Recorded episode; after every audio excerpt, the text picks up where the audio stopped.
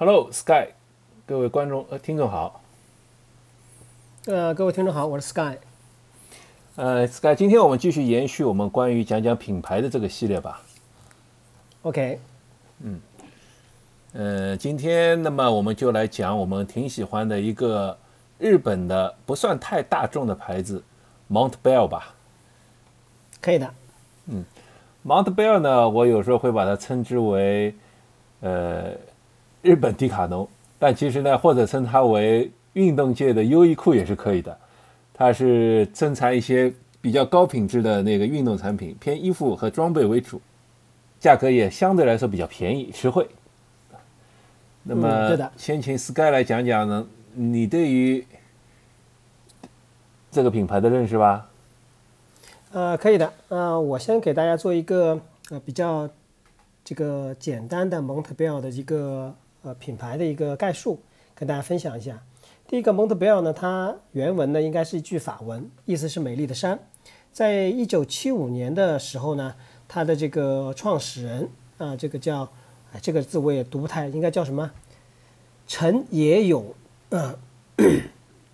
他创办了蒙特贝尔的公司。他给蒙特贝尔的产品做的一个主的基调呢，就是 light and fast，就是轻量化和高蓬松的这样一个概念。呃，这个 fast 呢也可以讲究快速的这样的一个呃理解，我个人认为啊，呃，然后蒙特贝尔呢第一件的这个它的产品呢是这个睡袋，然后呢它不是羽绒睡袋，它是那种棉质的这个睡袋，它为了强调这种呃防水性和耐用性，同时就是像我们之前所介绍的，呃，即使在潮湿的环境下，呃，它也可以同样可以保暖。那蒙特贝尔呢，给我一个比较深的一个感触呢，其实应该呃，这个又要追溯一下了。这个追溯应该是在十多年前，蒙特贝尔他自己出了呃 Gore-Tex 材质的这个冲锋衣和冲锋裤，那时候国内还没有上市这个它的相关产品，因为在香港啊、香港的呃，哎呀，一个很知名的一个户外店，其实可以买到。那关键什么？那个衣服不仅轻薄，款式也不难看，最最关键的，在当年这个 Gore-Tex 高昂的价格下，我记得一套衣服上下加起来，嗯，可能在两千五到两千八百块人民币啊，是指衣服和裤子啊。所以国内的很多户外的爱好者都是通过香港的代购或香港的朋友去买，呃，这个蒙特贝尔的 Gore-Tex 衣服回来，所以这个是给我留下最深刻的一个印象。那最近几年呢，这这个产品像杰夫讲的，呃，我们可以把它称为日本的迪卡侬或者优衣库，因为它的整个产品链是非常之广的。如果大家可以到它的官网，呃，日本的官网去看一下，它囊括了非常多。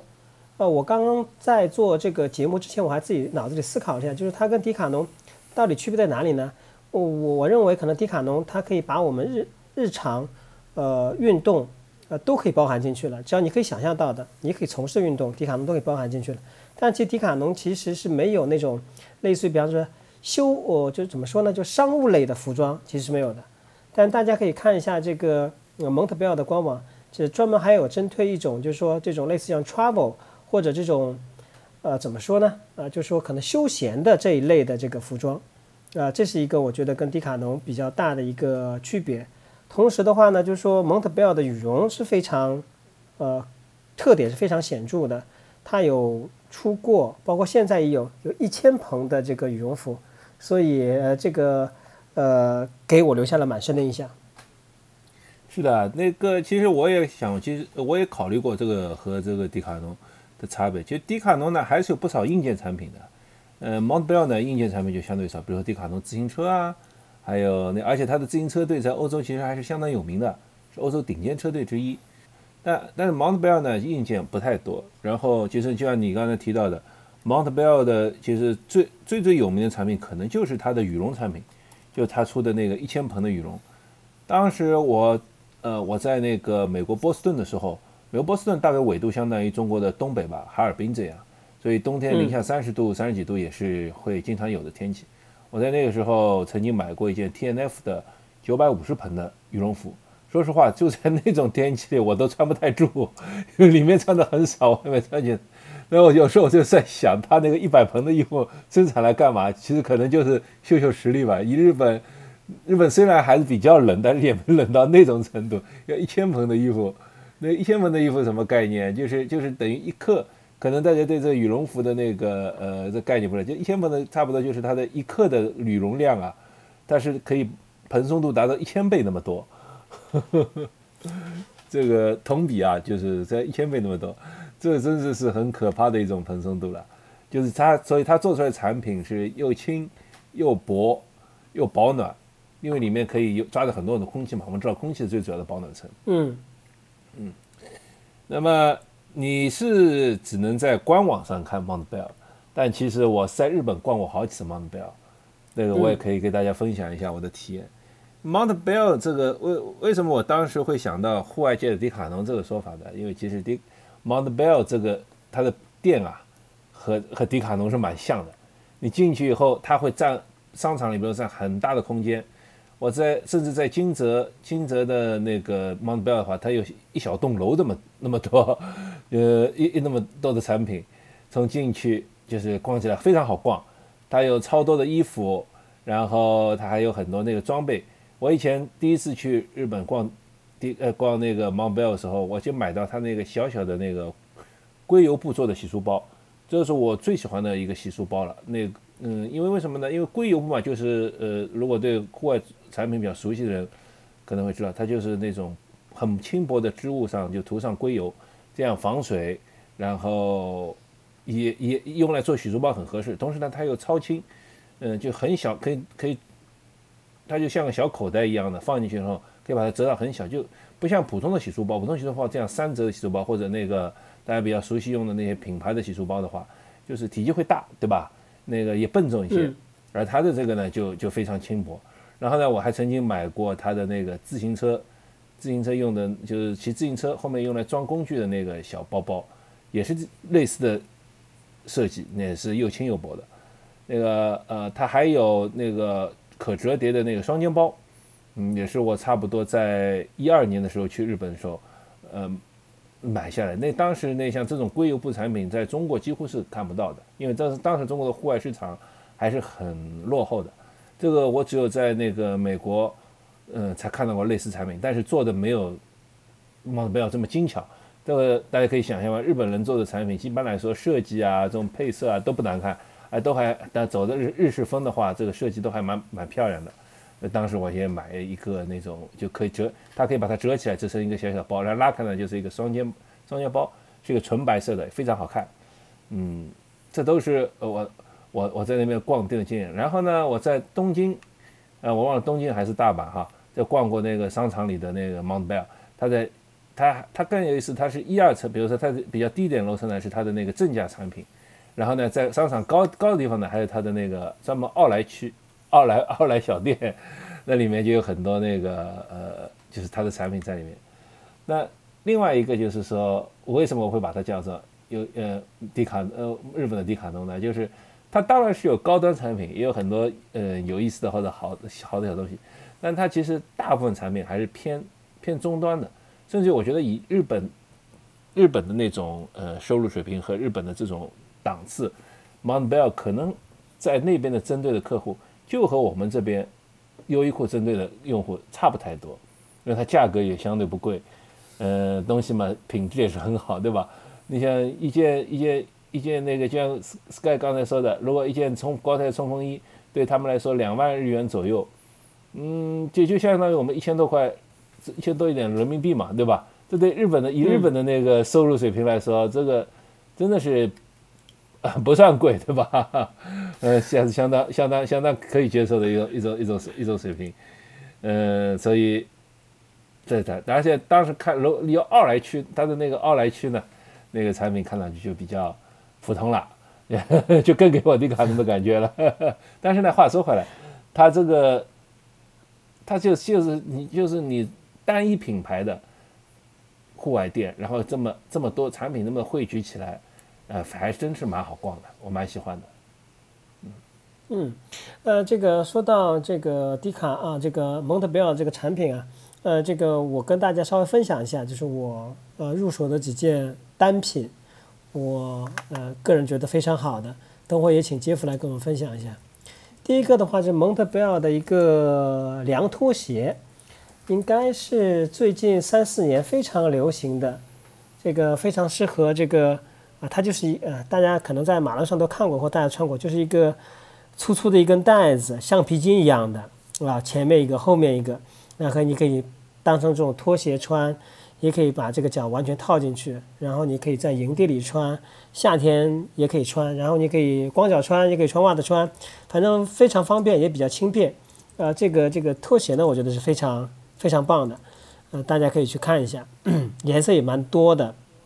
搭配起来方便的。这个我也买了一双。我觉得这个蛮好的，这个就是你可以把脚直接插进去，对不对？你也可以把这个这个松紧带放到后面，就是这个比较牢固的这种方法。嗯。开始以为一根粗粗的绳子套在脚上会难受，但反正反反反而穿起来还觉得蛮舒服的。呃，对，然后它那个设计呢，它其实就是像这个，哎呀，就非常极简的设计，这个极简的，国内可能也就卖个三百多块钱，三百多块钱，嗯，这是一个。第二个呢，就刚刚杰夫说的，就说蒙特贝尔比较出名的就是它的这种呃超轻羽绒的系列，它的官网大家可以去看一下，它的一千蓬的这个。啊，呃，这个羽绒服最贵的三万八千日币，也就折合人民币差不多两千块人民币。那这个我们不算，就国内的这个税啊，再加上这个呃，可能它列出来的价格本身是含日本消费税的，所以对它你扣掉这个消费税，算上中国的税的话，其实归根结最终还是差不多这价格，好像。对。那大家可以想一下，就是我们在国内如果买一件一千蓬的，首先我们现在国内的品牌比较少做一千蓬的这个羽绒服啊，呃，这是一个。第二个可能买就是说一千以一千蓬的这个羽绒服，呃，这个标准去看一下，其实呃业界内没有，我觉得没有其他的品牌有像蒙特贝尔有这么高的一个，我不能说性价比啊，因为我不觉得这个蒙特贝尔品牌度会稍微逊色一些，所以是非常值得入手的。就大家穿过一千蓬的这个羽绒服，你就知道为什么它是一千蓬了。所以这个大家可以去实际的买一件，可以穿着感受一下它整个的压缩比和它的保暖性，呃，包括这个它的一个整体的一个材质感，跟你的手上的这种触摸感，以及你把它极致压缩以后，把它给松开以后，它的膨胀的快速度，我觉得这件是非常推荐大家去购买的。就是说，哎，现在已经冬天过去了。我觉得等冬天再来临的时候，大家可以提早啊，这个入手一件。说晚了，我们说晚了。哎，这个这个说晚了。好，那这个我们要即将来的啊，即将来的这个是，我觉得这个蒙特贝尔的速干产品很推荐大家。速干产品，我曾经买过同一款的蒙特贝尔的这个速干裤，我买过两个颜色，一个是卡其色的，一个是深蓝色的，非常棒。啊，这裤子，这裤第一个为什么说非常棒呢？第一个它的整个裁剪呢，就是说。呃，因为亚洲的嘛，亚洲品牌相对比较适合适合我们亚洲人，不是那么肥，啊，就是相对来讲呢，还是一个直筒的。还有就是说它穿在身上呢，啊，也很舒服。同时呢，它就是我一直强调，就是买件衣服，它可能适合的场合它越多，可能会稍微好一些。就是你你你可以穿它，带它去很多地方，你可以去呃外面徒步的时候，轻量级的呃旅游的时候可以穿。比方你可能周五的时候，你的周末啊，啊周五的时候你最后一天可能上班，啊也可以穿这种裤子，啊就是没有那种，就是户外感很强的那种感觉，就它也可以扎腰带，就我觉得很方便，这是我推荐各位去买的，就是说这个，呃这个天马上热了，大家可以考虑一下的。杰夫，你有什么推荐我们大家的？呃，我首先啊，我推荐像我刚才说的那些小物件，可能大家 如果在网站上看起东西来。不那么方便，对吧？那个网站图上不是很能体会到，但是我觉得，呃，反正今后有总有机会去日本吧。如果去的话，可以导航到那个去店里去看看，这个小物件那边蛮好的。那个我另外呢，我我记得我们以前在其实，在节目里推荐过的，就是 Montbell 的美丽奴羊毛的衣服，相当好的。那个它的长袖平均大概六千日元一件。短袖的话五千左右，五千五千二，我我也忘了五千左右。那其实折算下来差不多也就三百块，两三百块人民币左右这么一件。这个相对国内那些品牌，姑且不算欧美那些高价品牌，就算有些国产品牌，这个一件都得六七百块的价格。我觉得 Montbell 那真的是性价比首选了，对吧？然后 良心价，而且材质品质都是很好的。我有两件也穿了很多年，是呃，让我想想看，是也应该也是一二或者一三年，呃，不是是呃是反正反正也穿了接近十年了，那都蛮好的。然后嗯，它的保温杯。虽然那个象印啊，那些呃保温杯更有名嘛，虎牌象印的保温杯，但其实 Montbell 的保保保温杯有个什么特色呢？就是超轻。它因为做了很多呃关于它户外产品嘛，我们知道在户外，你不管登山也好，露营也好，这个你这个多背多背是一克重量，少背一克重量，其实都都可以产生很大的差别，对吧？所以它的保超轻保温杯非常好用。然后，因为它有针对高山使用，所以它的保温性能也很好。日本的保温杯产品嘛，呃，大家可以相信都是都是特别好用的。所以它超轻的保温杯这款，我觉得嗯可以推荐。那个，然后呢，我觉得就是就像 Sky 刚才说的，如果大家越要去那个呃，因为大家都是跑步的人嘛，大家如果因为越野跑强装或者呃一些日常使用的话呢，它的 Gore-Tex 或防水系列的衣服呢都是。很值得去看一看，而且它特别好的一点，它在网站上啊，它都标明了这件衣服多少重，比如说这件衣服一百八十克，这件衣服两百克。嗯，我们我其实觉得冲锋衣这种东西并不一定是越轻越好的，越轻越薄，这个这个反倒是就是怎么说呢，就是性能会下降蛮多的。而且就像 UTMB，我记得他推荐的冲锋衣，以前呃他要求冲锋衣，而且好像是不小于两百克还是。要两百克左右这样一个重量，它对重量都有要求的。那么，如果一件 Gore-Tex 的冲锋衣在 Montbell 网站上，也就卖到个一千来块钱，一千一千到一千到一千两百块钱的话，那又是 Gore-Tex，又是这个大牌的，我觉得完全没有理由去选择其他那些呃 不太有名的牌子的一千块的。我觉得我国内网站上很多品牌的冲锋衣，这个一千几吧。对吧？一千几的，甚至有两报到两千都有的。那么，那么既然一人家有 Gore-Tex 呢，就没什么理由再去选其他品牌了。我觉得，对吧？嗯。我大致上大致上想到这这一些。那不过我觉得有一些产品，我倒是觉得对他们来对他们来说，我觉得不是，就好像他始终做的不太好，就是他的那个快干的类型的衣服，我觉得这个倒是他似乎就是没有什么平平无奇，他就是平平无奇。嗯嗯，所以这个我倒是没有看出任何的有特色的地方，所以所以我推荐的就是刚才那些了哈。嗯，对我刚刚对杰夫刚刚说的一个作为补充啊，他家的保温杯很有意思。那就我第一个呢，他的保温杯是呃 Made in China 的，就是是中国产的。但是我拿着保温杯，我使用比较长的时间以后，我觉得跟大家分享一下这个，的确像杰夫说的，就是他。呃呃，这个主打的是户外的或者徒步或登山的，它强调这可能轻量化。另外呢，它那个倒水的那个口，那个设计的很很独特，可以可以像个卡扣一样的，它可以把那个卸下来的，就把那个喝水那个口可以单独卸下来的，所以这个其实是非常方便清洗的，就大家用过保温就知道了。呃，无论你是用过象印的或其他的，啊，这个口是比较难清洗的。哎，这点这个蒙特贝尔做的呃蛮有意思的，它那口是可以卡扣设计，所以比较方便你呃去清洗，啊，这是一部分。另外一个，刚杰夫讲的，他那个呃美丽度产品，就我觉得我我我也是跟杰夫一样，就是比较建议大家可以去呃购买一些。呃，然后的话呢，他我还买了件他的这个美丽度的这个衬衣，那我美丽度羊毛做的衬衣，我也觉得很好，我已经洗过两三次了。那我觉得样子也蛮不错的，而且它尺码很标准，就我个人认为还是比较标准，因为我穿蒙特贝尔的应该是中号，所以我记下这个尺码以后呢，基本上我所有的买的基本都买它的这个呃这个中号的这个呃衣服。我最近从蒙特贝尔的官网买过呃两批货物了，然后都比较顺利的到我手上。我买过它的这个美丽度的内衣。衬衫，然后保温杯，我还买了副他的这个太阳镜，太阳镜，还有自行车内裤，嗯啊，对，我再但我不理解，家推荐一下你又。不骑车，你去买自行车内裤干嘛？嗯，我我准我准备过段时间去跑步休息一下，我准备骑自行车去了，去上下班。因为我想我骑自行车上下班，那我觉得我准备一个自行车内裤会比较好一些。那你不是共享单车吗？啊，我给大家推荐一下，我我在它的 Outlet 这里面，啊，这又是过季了。我在它 Outlet 里面发现了非常好的一件衣服，就是说非常适合我们城市打工一族穿的这个就就是这种呃可以套在西装外面的这种夹啊，这个怎么说？应该大衣吧，就到这种差不多臀部可以遮住臀部的，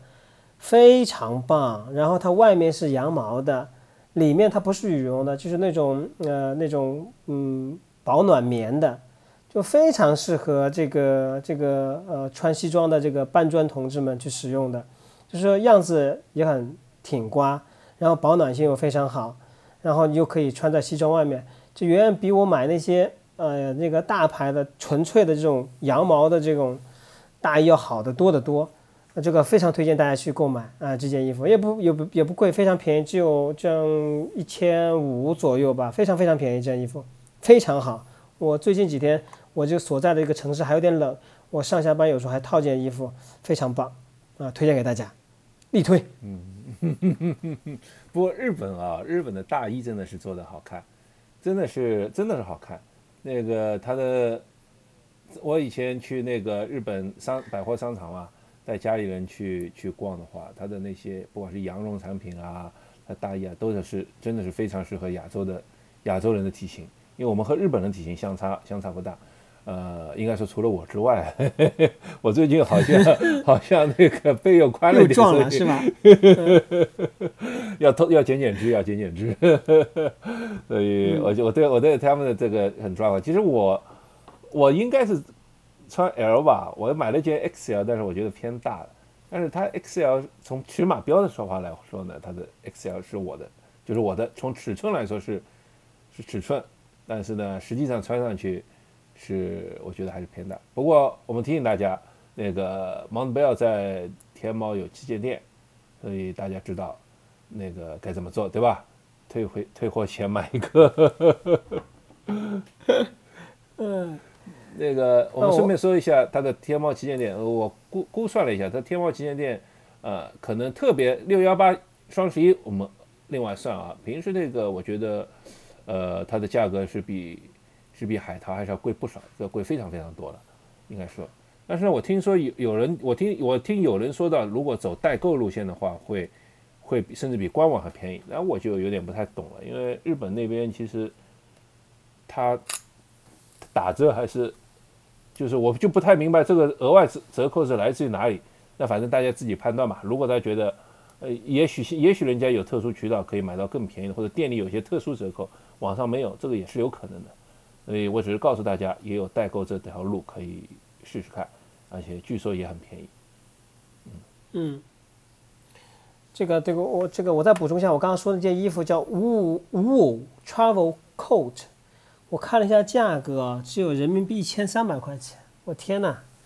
我买那件 真真的就非常推荐大家去去去看一下它的官网。哎，你这个推荐的又不对了。我们现在这个全国普遍升温了，就 都是穿短袖的时候快到了，你又推荐大哎衣，呦，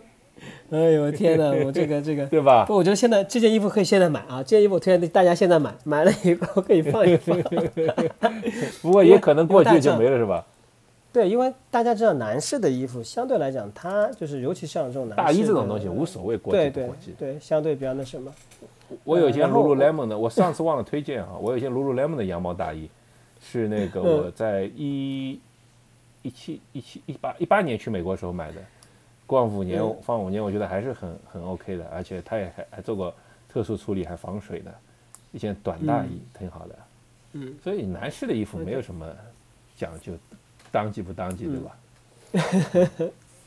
呃，刚刚杰夫说了，就是蒙特贝尔。那你拍张照，你拍张。照，然后我们放在 show note 里，让大家看看大衣究竟好看到什么程度。可以可以可以可以可以，记者从下到上仰拍，把腿拍长一点。对。呃，刚刚那个杰夫介绍了蒙特贝尔在天猫有旗舰店，所以大家可以到这个蒙特贝尔的呃中国的旗舰店去看一下，呃，主要看一下它的款式啊、长线尺码。啊，那在这里呢，我跟大家稍微分享一下，就我刚刚讲了，其实呃，蒙特贝尔的日本的这个官网，它是支持呃往国内这个邮寄的，而且非常非常方便。呃，就说它有英文的，嗯，一般反正正常的都 OK 没有问题的，你可以用支付宝去做支付。从我个人的感觉来讲，我这边尤其要跟大家做一下我个人的一个分享，就是我觉得蒙特贝尔的网站做的太好了，非常非常好。刚刚杰夫已经有提过了，就是呃，如果你是一个对户外爱好，呃，产品非常呃热爱的一个人，啊，或者你是一个初学的一个阶段。那蒙特贝尔的整个的一个产品的，它叫说产品介绍，啊，包括规格，包括它的材质，它都有非常详细的文字的描述，呃，完全可以做你的这个老师。就是如果你可能耐心的把它几个大类的主流的几个产品看下来，你就对不同的材质，呃，它的特性就非常的了解，而且它上面的整个的描述。是巨细的不得了，是我看到目前为止所有品牌官网蒙特贝尔做的是最好的对产品的描述，包括它的一些图示，都上一眼就可以看得懂。是啊，这个是日本人做事还是细致的哈。我记得他的那个标产品标牌啊，什么都是都是画写的那个蛮详细的，包括特性啊什么的。就像我刚才说的，他冲锋衣啊什么的都会把都会把重量标上，这在美国的网站都是不多见的。对的，有时候选冲锋衣这个重重量，这个真的是蛮重要的，两百克、三百多克、四百多克，对吧？嗯。尤其我们比赛强，如果是比赛强装的话。对，就就国内的相对来讲，我觉得国内可能现在最近几年品牌也越来越多了，然后好的产品也层出不穷。但是如果就像蒙特贝尔这样做官网的，这样做一些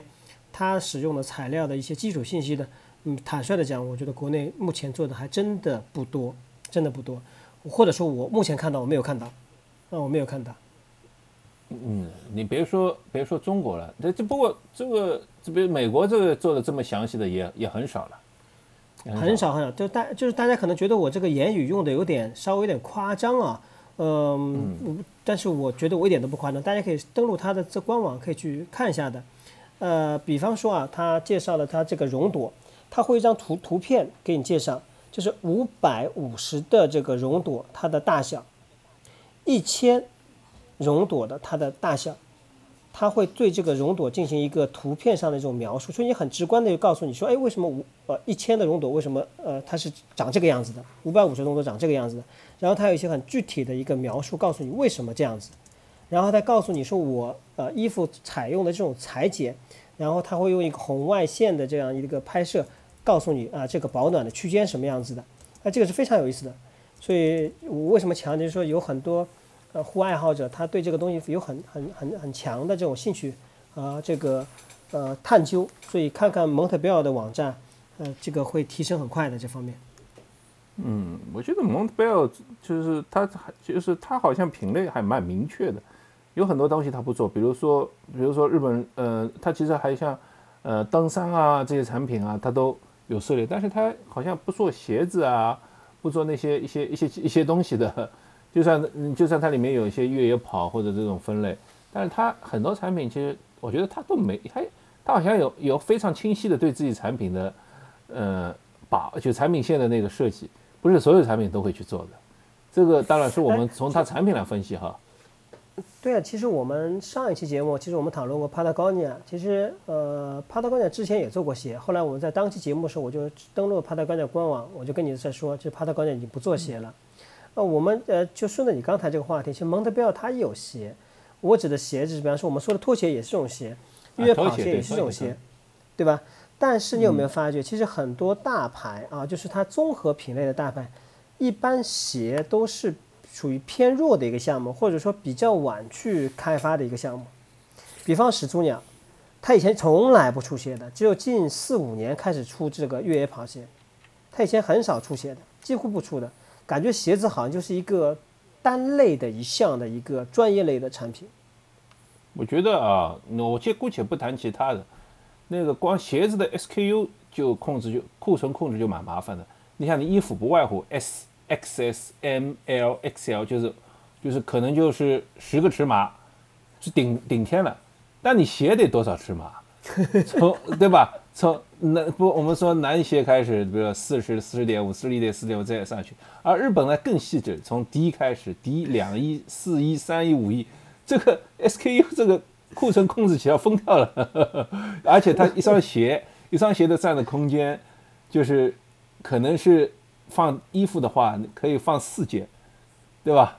这个这个这个，我觉得这个这个这个，如果是我做厂，我做这个品牌的话，我觉得。我也不会直接去做鞋的，我宁愿我宁愿和和某个品牌联手，请他们来来做鞋，我做我做衣服，这个这个还是差别还是蛮大的，鞋子对吧？嗯，衣服嘛就好好办很多了，嗯，对吧？嗯，所以这个时候，对呃，我顺便说到，我们说到这里啊，就是说，Montbell 呢，目前来说，嗯，还是要通过海淘来买，那么正好最近分享一个我去。我去，我去海淘被邮局抓去补税的事，把经验跟大家分享一下。那么，如果你正好运气不好，不能的那个呢，呃，不能送货送上门的时候呢，你必须去海关补税的时候呢，那给大家一个就是躺躺路，我给大家躺过路了。那个呃，我们我们以前提到过嘛，就是说一般海淘的话，呃，它入关以后，嗯，就会通过 EMS，呃，如果是走 EMS 途径，呃，如果是走 EMS 途径的，他会给你一个通知，呃，十块钱，通过 EMS 代办一下入关手续，然后补个税。那现在海淘当然也很方便了，不管是呃亚中国亚马逊，还是或者大家买营养品的 iHerb，这个都是包税或者都走了。那么万一碰到像 Montbell 这种不包税的公企呃网站呢？那么我上次碰到一个呢，也是在就在在英国的 Wego 上买，不知道莫名其妙不知道为什么。就我这个邮件号，它是发出来东西到了海关，而且它就始终这个邮件号我查不到，嗯，通过 E E M S 查不到，所以我就没法通过请 E M S 去帮我代办那个交税，嗯，然后呢，但海关呢也不知道为什么，他可能是觉得呃他的信息说，但我核仔细核对过，我的个人的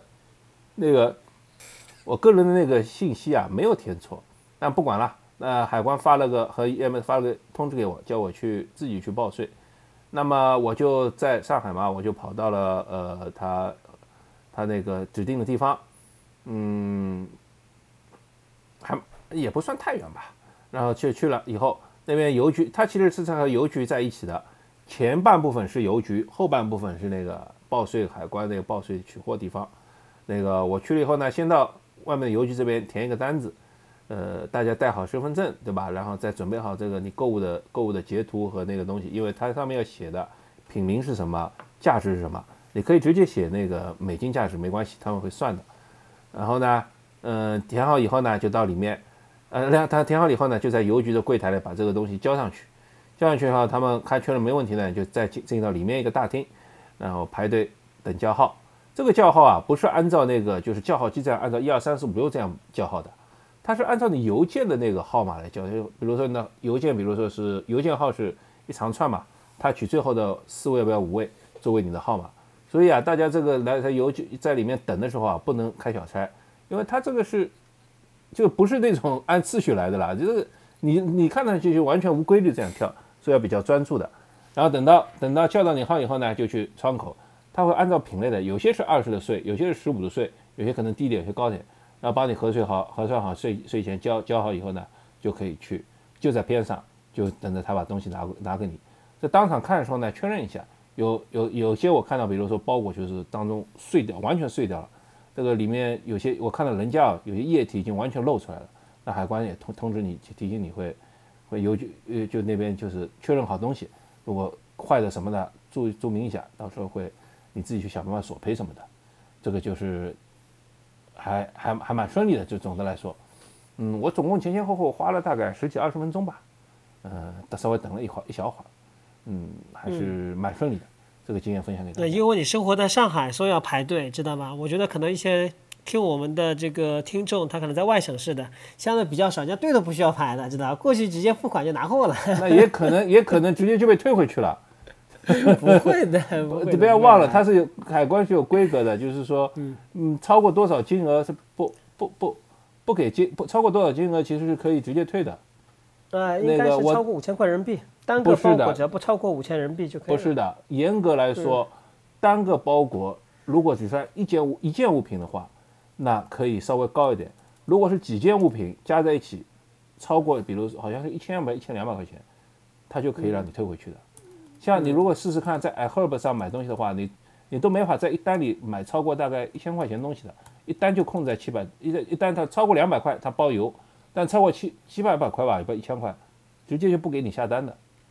嗯，这个这个这个这个，我们上海还算还算比较轻比较宽松的，就是说因为海淘多。其实你说小地方虽然那个可能那个人少，但是小地方那个嗯对吧，可能管得更更更更紧一点。上海嘛看到因为这个进进出出东西多了，人家可能还宽松一点的。你想多了。这个 不管，这个这个是大家群众的意见啊，群众的反应，我也不知道，我也不是海关的，反正反正现在我看到至少有一千多怎么的，大家也没被一千多，甚至于再多点也没有被退，但是严格来说，一千多是应该退的。嗯嗯，嗯嗯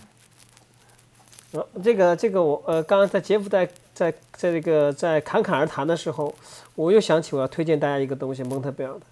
蒙特贝尔有一把雨伞，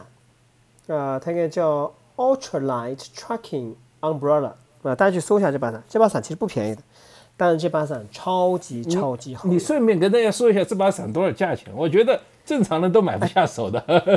啊，这这把伞是这个是我觉得是蒙特贝尔里面算比较贵的，应该是在两百五十块人民币。对，我见但我在店里几次拿起来，有几次放下，绝对是呃舍不得买。而且，呃，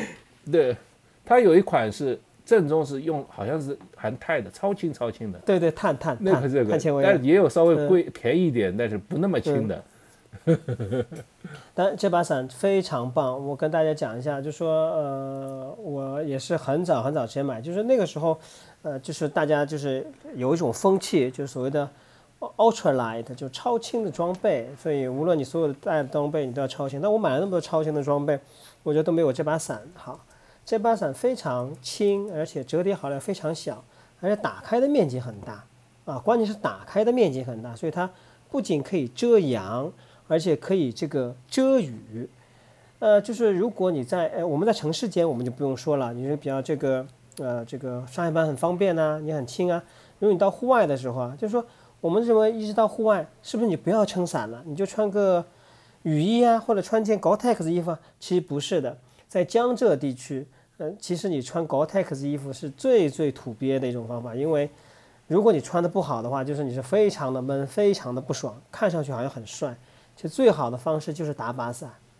啊，这是非常惬意的一种徒步的这种方式，所以我非常推荐大家去买 买一个买买买买一个。你说的这个啊，我顺便吐槽一下，现在这个真的很离谱，我也看不懂。虽然我作为几十年户外经验的人啊，就是看不懂现在小红书那些动不动推荐起来徒步装备，首先始祖鸟的装备列一串，然后 什么装备，这个他们出过门吧？这个东西，这个出了门，你真的试过在户外里面穿着 g o r t e x 衣服你爬爬山看？这不是自己找死吗？绝对是，绝对是很不舒服的一件事情。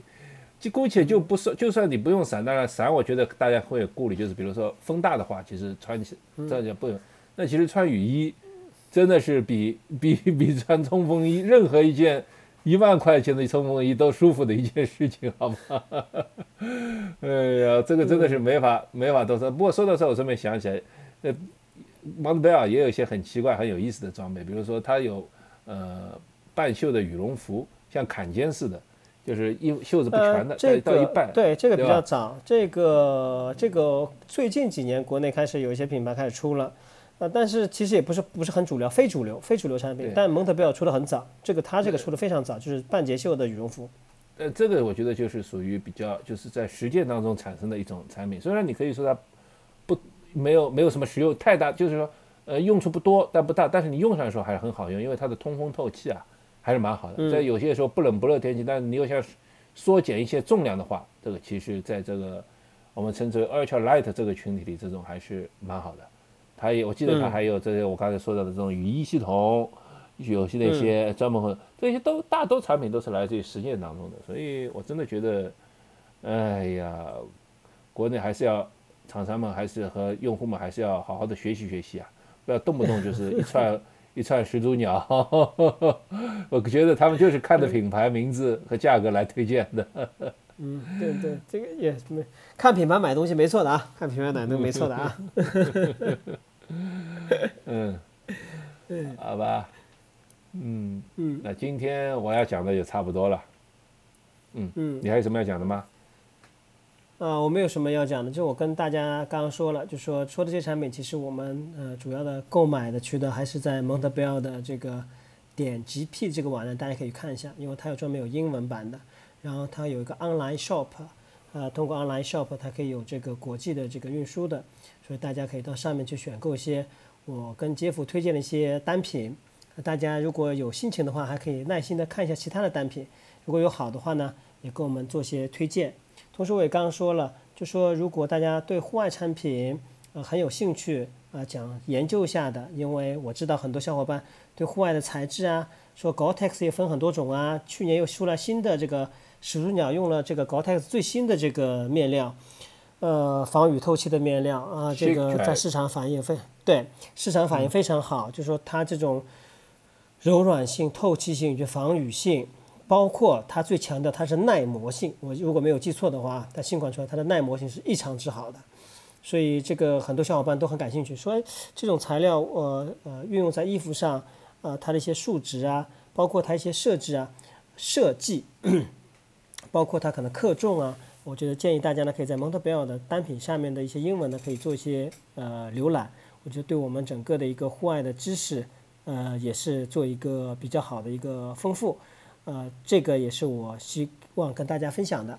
那最后呢，想说就是说，呃，对这个品牌如果有兴趣的呃一些小伙伴，呃，大家可以做呃给我们留言或者发 email 过来，跟我们做一些分享，呃，看看哪些单品你觉得也是非常不错的，可以跟我们做呃这个一些简介。谢谢各位。嗯。对了，顺便说到，你刚才提到那个 Montbell，呃，这个它的呃 Gore-Tex 最新的 Shake Dry 这个材质的衣服，它是是现在比较新的技术了，应该是最新的一代或者最新怎么样？我那个始祖鸟同有一些 Shake Dry 的衣服是我一般市价卖到两千多块钱，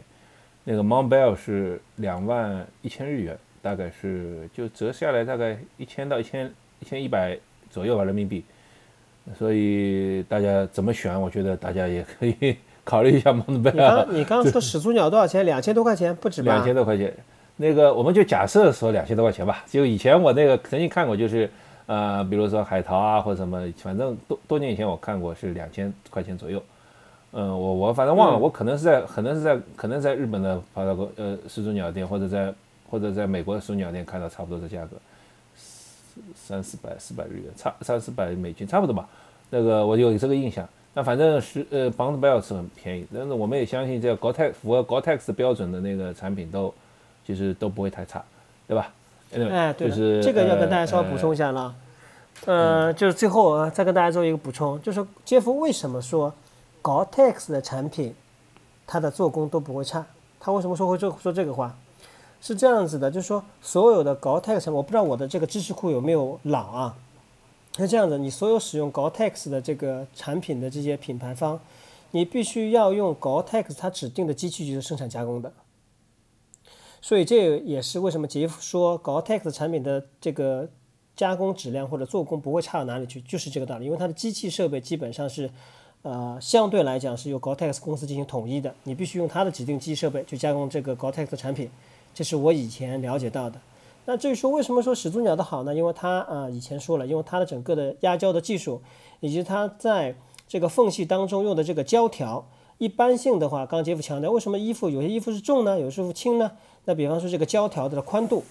呃呃，始祖鸟可以做到业界最窄的宽度，这样子的话，它就会降低它这个重量，但是它可以达到同样的强度，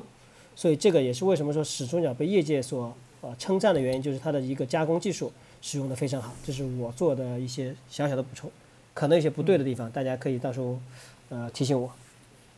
其实 Gore-Tex 应该服务蛮好的，我有点印象不深了，就是 Gore-Tex 应该是会有官方的修补服务和清洗服务的。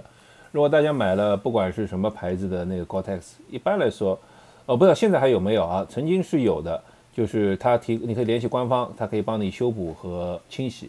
呃，始祖鸟卖那么贵呢，在国外也是有这种特别好的服务的，就比如说你这个破了、破了、坏了，他给你可以给你修啊，可以给你什么的。在国内我就。呃，代理商换了，或者说，呃，我就不太清楚在国内的那个东西，因为国内太贵，以至于我买不起，所以也没关心过。买不起，给我闭嘴。嗯，好吧，好了，我是该闭嘴了。谢谢，我们也差不多时间了。嗯，OK，谢谢各位收听，谢谢，谢谢，嗯，再见，嗯，再见。